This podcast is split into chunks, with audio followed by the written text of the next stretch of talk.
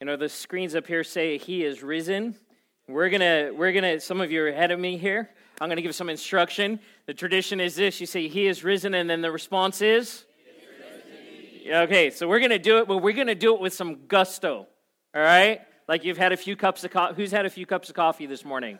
All right, who's not made it that far yet? All right. So we'll be keeping it out for you this. No, I'm just kidding. So here we go. He is risen. He is risen. He is risen. Hallelujah. God is good. Luke chapter 24, verse 1 through 8 says this On the first day of the, the week, very early in the morning, the woman took the spices they had prepared and went to the tomb. Found the stone rolled away from the tomb, but when they entered, they did not find the body of the Lord Jesus. While they were wondering about this, suddenly two men in clothes that gleamed like lightning stood beside them. And in their fright, the woman bowed down with their faces to the ground. But the men said to them, Why do you look for the living among the dead? He is not here, he has risen. Remember how he told you while he was still with you in Galilee the Son of Man must be delivered over to the hands of sinners, be crucified, and on a third day be raised again. And they remembered his words. Dave and Diane just sang a song that took us on a journey through Scripture, starting in the Garden of Eden, the book of Genesis, where Adam and Eve, who walked with God in the garden, they, they had face to face relationship with God Most High, were deceived and chose to walk in disobedience, eating of the fruit that was forbidden. And sin entered the world. And through that sin, the relationship with God and man was broken. They sang about Abraham, who God spoke to and said, Take your son, your only son, the son that you waited so long for, the son who is so precious to you, and take him to Mount Moriah. We talked about that a little bit last Sunday. Mount Moriah in Jerusalem, where the temple would later on be built. It's the same mount where Jesus would be crucified. Very special and holy place for both Jews and Christians alike. He said to Abraham, Go and sacrifice your son. And right before he goes to strike his son, the Lord provides the ram in the thicket and says, Stop. I've provided another way. But he was painting a picture of what he himself would do, God himself would do with his precious son, his only son, sending him to earth to die on a cross on that same mountain. I want to talk about that a little bit this morning. I was praying for this Sunday, praying about what I should share. And of course, it's Easter, and so there's not a lot of options. Right? It's Easter and Christmas, and there's just some holidays where you go, okay, Lord, it's kind of the message is prescribed. But I was just seeking the Lord and saying, God, what is it you want to speak to your people today? What is it you want to stir in our hearts? Even as we referenced out of Luke, that our hearts would burn within us. And the Lord took me to a passage that is not really an Easter story.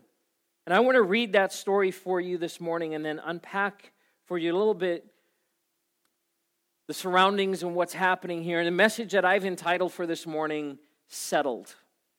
Settled. Luke chapter 8, verse 22 through 24 says this One day, Jesus said to his disciples, let us go over to the other side of the lake, this lake being the Sea of Galilee. And we call it a sea, but it's really a big lake, and you can stand on one side and see across to the other side. And so they got into the boat and set out. And as they sailed, he fell asleep. And a squall came down on the lake so that the boat was being swamped, and they were in great danger. And the disciples went and woke him, saying, Master, Master, we're going to drown. He got up and rebuked the wind and the raging waters, and the storm subsided, and all was calm. Jesus goes on to have a conversation with them about their faith. It's a conversation for another day. I want to focus on that phrase all was calm. See, this story provides a, great snapshot for us of what Jesus came to do why he was born into this world.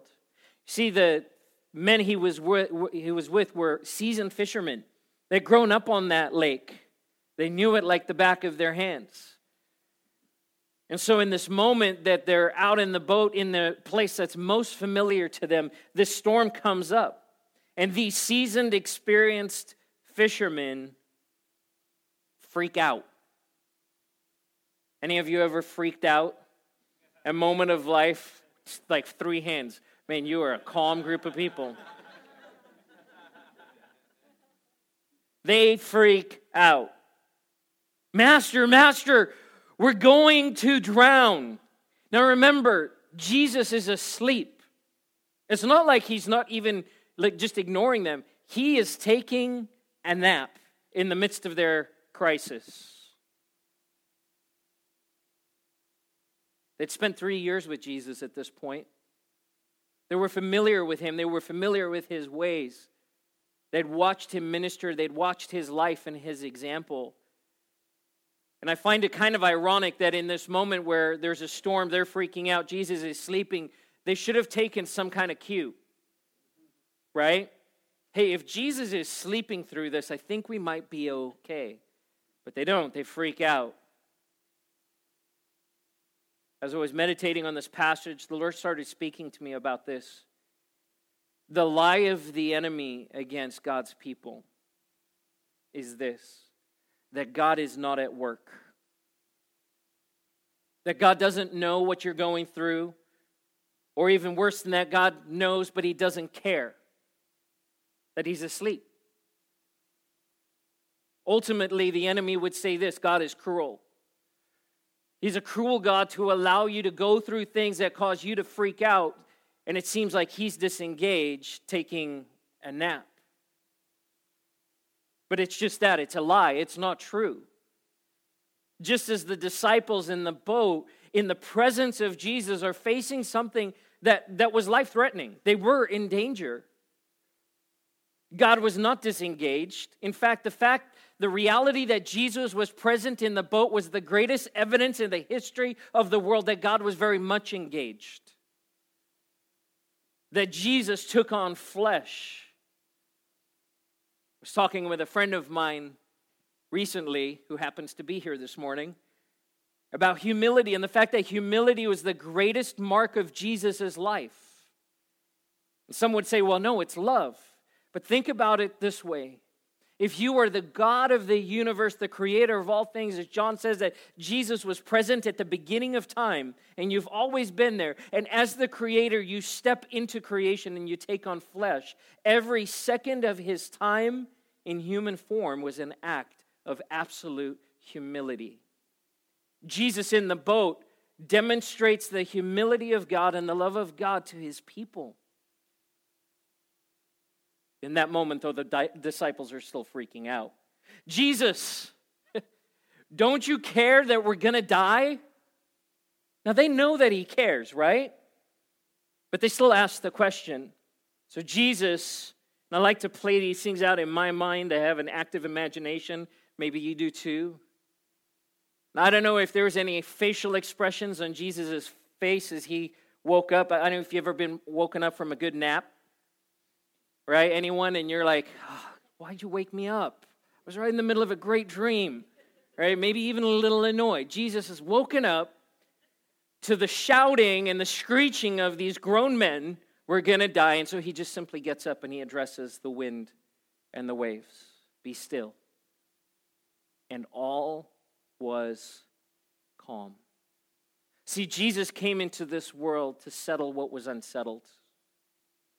To settle what was unsettled. And there are so many things in our lives that is unsettled, unstable, not doing well. Jesus settles those things that are unsettled. It's what Easter is all about. And because he is God, and because of his death and the cross, and because of his resurrection and the empty grave, he alone has the authority to do the settling. He alone has the authority to do the settling. So this morning, I want to take a few minutes and I want to look at two specific places where Jesus settles our lives. The first is this Jesus settles the debt of our sin. Jesus settles the debt of our sin. I'm not a music guy. I, if you get in my car, you, you, my, my kids always know if I've been driving the car versus Megan, because for Megan, it's probably going to be an oldies station, and for me, it's going to be KNX 1070 News Radio. I just, I, it's not that I don't like music, but I, I like listening to news radio. Well, if you listen to any, any other by KNX or, you know, 640, like, it's okay. You can admit it. It's, uh, there's no judgment in this place. If you listen to any of those stations, you've probably heard the commercials that have been playing like crazy. And I won't, won't mention the name of the company, but it, it goes something like this There's a guy who lives in the city of Orange who owed $350,000, but he called us and we settled for a hundred bucks. right? Have you heard it? There was a lady who owed $2 million she called us and she settled for 50 cents. Okay, that's an exaggeration. Sounds too good to be true, doesn't it? Probably is. If you called, they'd say, well, that was a unique circumstance. Yours is, right? Settling. They owed someone, and this law firm or this negotiator, this mediator went in and said, hey, you know, let's pay some pennies on the dollar so at least you get some kind of money. And they settle. I was thinking about what Jesus did for us in settling our sin. See, our, our debt was not a tax or financial burden. The debt we owed was a debt due to sin.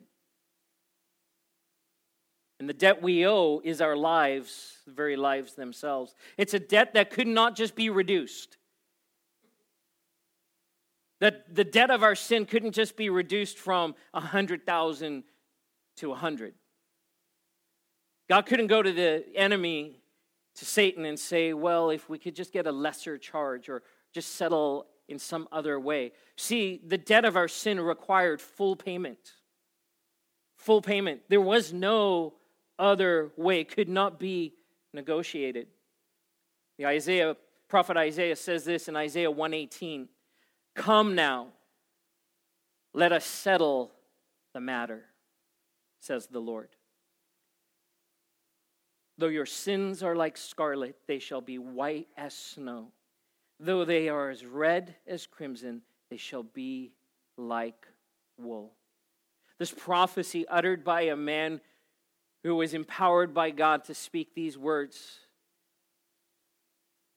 years and years and years before Jesus ever showed up. And for a world that thought that God was disengaged, that he didn't care, that they didn't matter, that he was cruel, this was a reminder that God was working even when we didn't see it, and that He had a plan to reconcile, to settle the matter once and for all, to cover the cost of our sin, to forgive us once and for all, to take what was red and make it as white as snow. Has anyone ever spilled red grape juice on a white carpet? Right? There's some young people going, yep. Any, right? I don't, I don't get white carpet. I don't understand white carpet. It's, it's kind of, right? If you have kids, you're like, this is, a, this is ridiculous. But if you've ever spilled grape juice on something that was white, you know that it's never, it's going to just be pink, right? You just reconcile, it's going to be pink. God says that there was this red stain of sin in our lives, and that the work of Jesus took that stain and made it white as snow and white as wool. Isaiah is speaking of what was, was yet to come. For us, we're looking backwards, going, it's already been done. It's already accomplished. See, Romans 6:23, the first part says this, for the wages of sin is death. The wages of sin is death. The cost of sin, the debt you owe because of sin is death. Non negotiable. It is your life. And that the enemy, in John 10 10, Jesus says that the enemy comes only to steal, kill, and destroy. He is demanding your life, and he has a right to it because of the brokenness of sin. Our sin costs us. In fact, I heard this saying years and years ago sin will take you further than you want to go, keep you longer than you want to stay, and cost you more than you want to pay. Sin will take you further than you want to go, keep you longer than you want to stay, and cost you more than you want to pay. Someone has to pay for sin. Someone has to pay. The second part of that verse, though, Paul, Paul goes on to write, but the gift of God, the gift of God is eternal life in Christ Jesus our Lord. You see, the cross and the, the grave were a gift from God through his Son that allowed us to be forgiven. Our debt was settled at Calvary. Our debt was settled because of the empty grave. It's the greatest gift that has ever been given. And I imagine if we asked around the room, there's probably some pretty cool gifts that have been given in this room. We understand this the gift of life and life eternal is the greatest gift you could ever, ever receive. It's why we sing that song, Jesus paid it all. All to him I owe. He settled the debt. Why is this important? Why is it important that Jesus would settle the debt? Is it this that God just has such an issue with sin? And the Bible does talk about the fact that God hates, hates sin. But is it the sin? Is that the focal point for him? He's just, he's just averse to sin? Not at all. The focal point is us. It says in Hebrews that Jesus endured the cross, scorning its shame for the joy set before him. We're that joy. It's us, it's you, and it's me. See, the problem was in the garden, as we were talking about before, that Adam and Eve were created imago Dei. They were created in the image of God. And they were created in the image of God so they could be in relationship with God. God is a relational God, and He wanted to have face to face relationship with His creation. I want to show you a picture my daughter and our little dog. That's Bailey on the bottom and Grace on top. and Grace is probably not real happy with me right now, but isn't Bailey cute?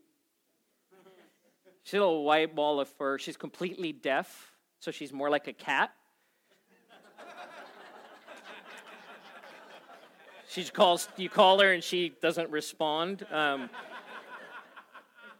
I wish she was a cat and used a litter box, but that's another story. We love Bailey. She's a part of our family. And if we can't find her, we freak out. Where's Bailey? Because she loves to go walk about in the neighborhood. She's an explorer. And again, she's deaf, so you can't call her. So her little tag actually says, Bailey, I'm deaf, and then has our phone number. And um, we love Bailey. And she sits on the couch with us. She sleeps on Grace's bed, and we feed her, and she follows us around. But we don't have a relationship with Bailey. We don't. Because she's not created in our image. She doesn't bear the mark or the imago Dei of God. Now, Grace does. She's my daughter. And I have a relationship with her. I get to talk to her. She gets annoyed with me if I leave the house without saying goodbye and giving her a kiss and a hug.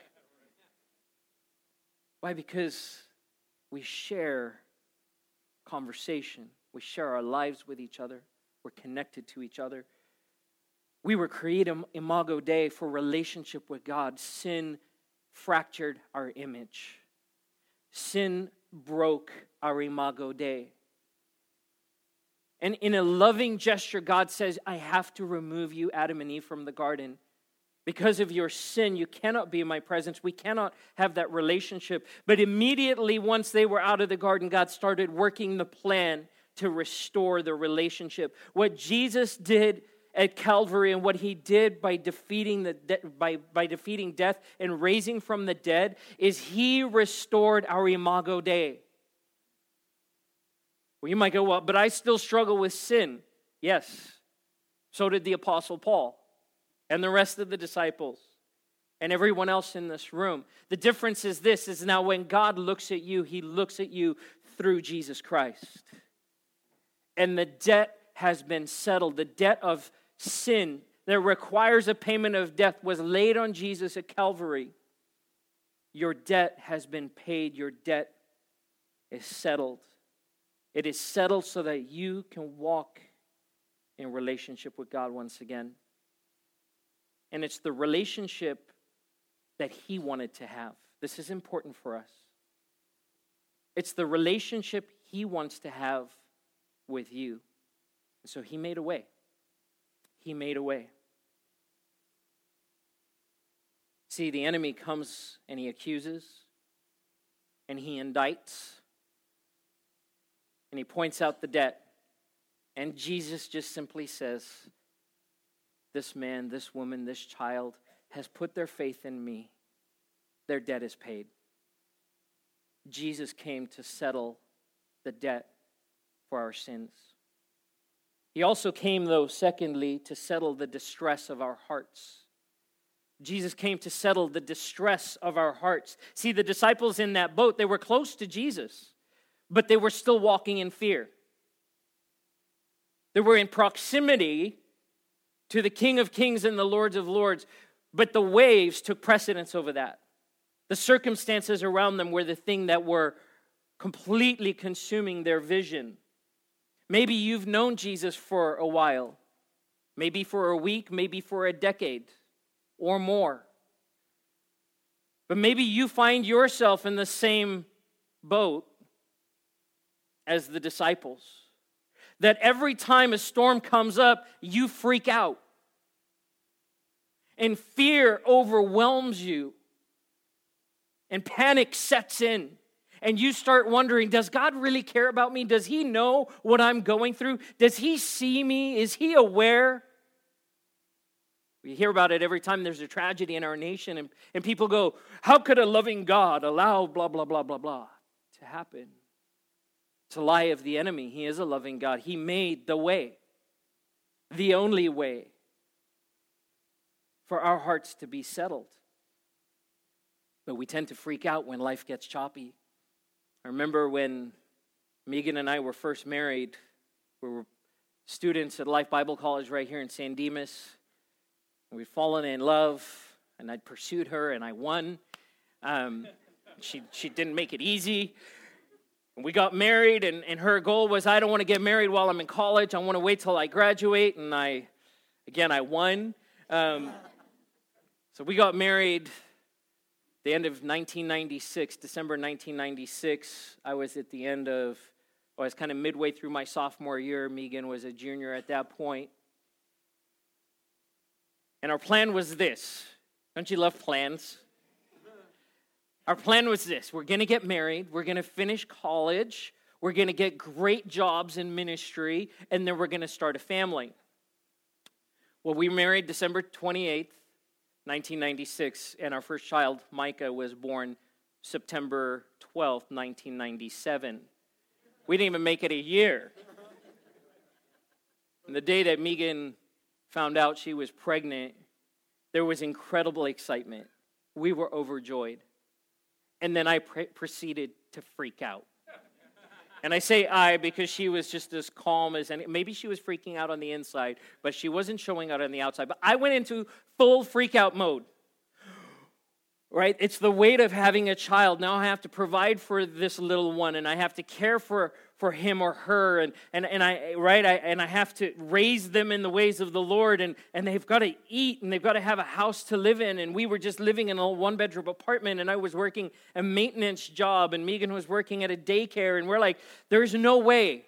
There's no way. And so I full freak out mode. Not not even kidding.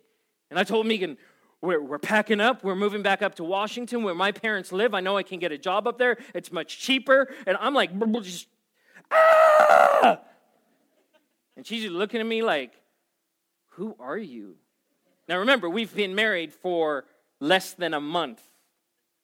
We've not even got used to the idea of being married. And, and you know this if you're married.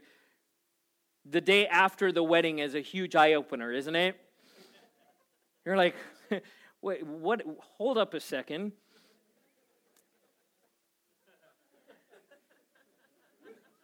Just let that settle for a second. See some elbows going. Um, and when I was done freaking out, Jesus, uh, Jesus, Megan, Jesus through Megan, just very calmly said, No, we're not. We're not going anywhere. I came here to go to college. I came here to finish. We're going to finish. God's going to provide. I don't know if any other men in the room can attest. Like sometimes your woman is the, she's the, your wife is the woman of faith. And your Megan was like, some of you are reluctant to even raise your hands. I, I'd say from early on, I realized my wife had a faith and a trust in Jesus that we've grown together in. But in that moment, she took her stand and said, No, that's not the way this is going to play out. God's going to take care of us. And 21 years later, He has. We finished college. He finished the next year. It took me another seven. By the way, I think God has an absolute sense of humor. So you remember, it was four kids, then graduate. I mean, it was graduate, job, and then we, we knew we wanted four kids. I graduated on Grace's first birthday, and she was our fourth child. And I felt like God was like, So, how'd that plan work out for you? We freak out. We get a diagnosis or a prognosis, and we freak out. We endure a strained or a broken relationship, and we freak out. We face financial uncertainty and we freak out. We look at the political climate in our nation and we freak out. We look at the world and what's going on in the world around us and we freak out. God, don't you know? Don't you care? We're going to die here. The response of Jesus is found in John 14, 27, and he simply says this Peace I leave with you, my peace I give you. I do not give to you as the world gives. Do not let your hearts be troubled, and do not be afraid. It's a promise. And the promises of Jesus, the Bible says, are yes and amen. He doesn't make promises he doesn't intend to keep. Isaiah promised that the Savior would come and wash our sin and we would go from red to white as snow. And that's what we're celebrating. Why? Because God keeps his promises. Jesus says, I leave you my peace. See, the cross and the empty grave secured our peace. We no longer have to walk in fear. Our hearts can be settled before the Lord. Jesus has the authority to speak peace into our lives. I'm going to ask that you would bow your heads just for privacy and close your eyes for those around you. I'm going to ask two questions this morning. See, because the death and resurrection of Jesus Christ requires a response from us, and, not, and no response, by the way, is a response. There are a lot of people who have not had their debt settled because Jesus doesn't force it, it's an invitation for Him, from Him for us to respond, to put our faith in Him, to say, Lord, I confess with my mouth, I believe with my heart that you are the Son of God, that you died and you were resurrected, and I surrender my life to you. He will not impose Himself on you, but He is extending an invitation and saying, I want to settle the debt of your sin. See, before we say yes to Jesus, that debt is not settled and it still requires the payment. The payment is our lives. The payment is eternal separation from God the Father. But Jesus made a way. He is the only way. So, my first question this morning is for those who maybe have never said yes to Jesus. You've never received Him as your Lord and Savior, you've never asked Him to be your King of Kings and Lord of Lords, the one who would forgive you of your sins, to wipe away every indictment, every debt, every accusation of the enemy, to stand blameless and holy before God, face to face relationship. If that's you and this morning your heart is stirring and, and, and you're saying, Pastor Barry, I want that. I want that kind of relationship. I want my debt to be settled. If that's you, without anyone looking around, would you just simply slip your hand up in the air so I can agree with you and before, uh, before me and before heaven that you would acknowledge your decision to follow Jesus, to receive Him? If that's you, lift your hand up. Thank you. I see that hand. Thank you, Jesus. Anyone else this morning, you would say, I've never received the Lord. I've never received Jesus as my King, as my Savior. And you would want to do that today. Today is the day of salvation. Today is the best day to say yes to Jesus. Anyone else this morning who would say, Pastor Barry, that's me? Can we all pray this prayer together? Dear Jesus, I receive you as my Lord and Savior. Thank you for dying on the cross for me. Thank you for raising to life again. Thank you that this, the debt of sin in my life has been forgiven. I repent of my sin and I choose to follow you and walk with you. Can we give praise to the Lord this morning for a life that has been surrendered to Jesus? Second question is this maybe you've known Jesus for a while, you've walked closely with him, but you find yourself freaking out all the time. That your life is more characterized by the freak out than the peace that Jesus has. This morning, Jesus wants to minister his peace to you.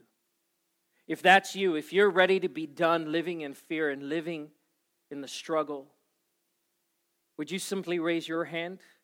I'd just love to agree with you. Raise it nice and high. Thank you. All around the room. Yes. Anyone else? It's a bold statement. I didn't ask you to close your eyes. It's a bold statement, but, but as followers of Jesus Christ, we're family. We're family, and family stands together. So, Lord, we pray over these that have raised their hands this morning. God, we ask and I ask on their behalf that you would minister peace. Your promise, Jesus, is that you would give them peace beyond understanding. And so, Lord, in this moment, whatever it is, whatever it is that is raising its head against them, whatever the storm looks like, God, we pray that you would speak to the storm. Be calm, be quiet, be still, and that you would settle the distress of our hearts. Thank you, Jesus, that you invite us to walk with you, to live with you, to enjoy you. We give you praise. Can we all stand together this morning?